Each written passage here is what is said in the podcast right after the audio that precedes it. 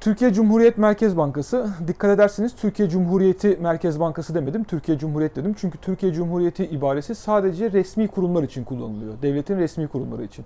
Merkez Bankası'nın özelliğine vurgu yapmak için Türkiye Cumhuriyet Merkez Bankası ibaresini kullanıyoruz. Merkez Bankası'nın temel hedefi fiyat istikrarını sağlamaktır. Bunun yanında bir diğer hedefi de finansal istikrarı sağlamaktır. Merkez Bankası enflasyon hedeflemesi güdüyor.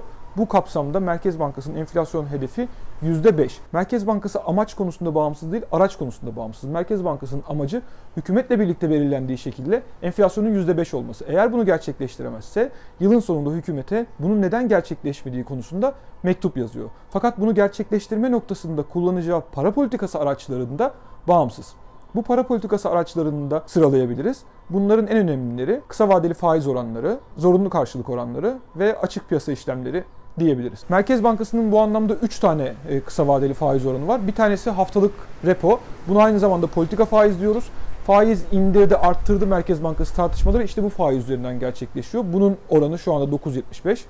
Gecelik borç alma, borç verme faizi var. Bir de geç likidite penceresi faizi var. Geç likidite penceresi de gün içerisinde pozisyonunu kapatamayan bankaların belli bir saatten sonra geldiğinde Merkez Bankası'nın onlara cezalı faiz üzerinden fonlama yapmasını bize anlatıyor.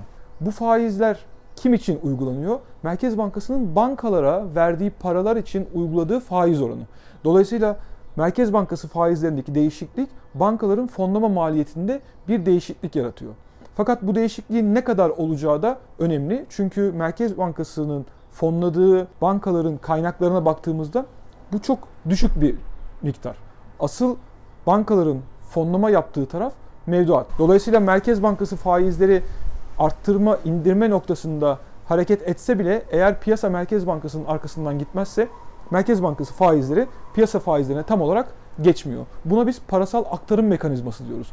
Bazen mesela Merkez Bankası'nın faizleri %9.75'e inebilir şu anda olduğu gibi ama piyasa faizleri, mevduat faizleri, tahvil faizleri %10-11'lerde gerçekleşebilir.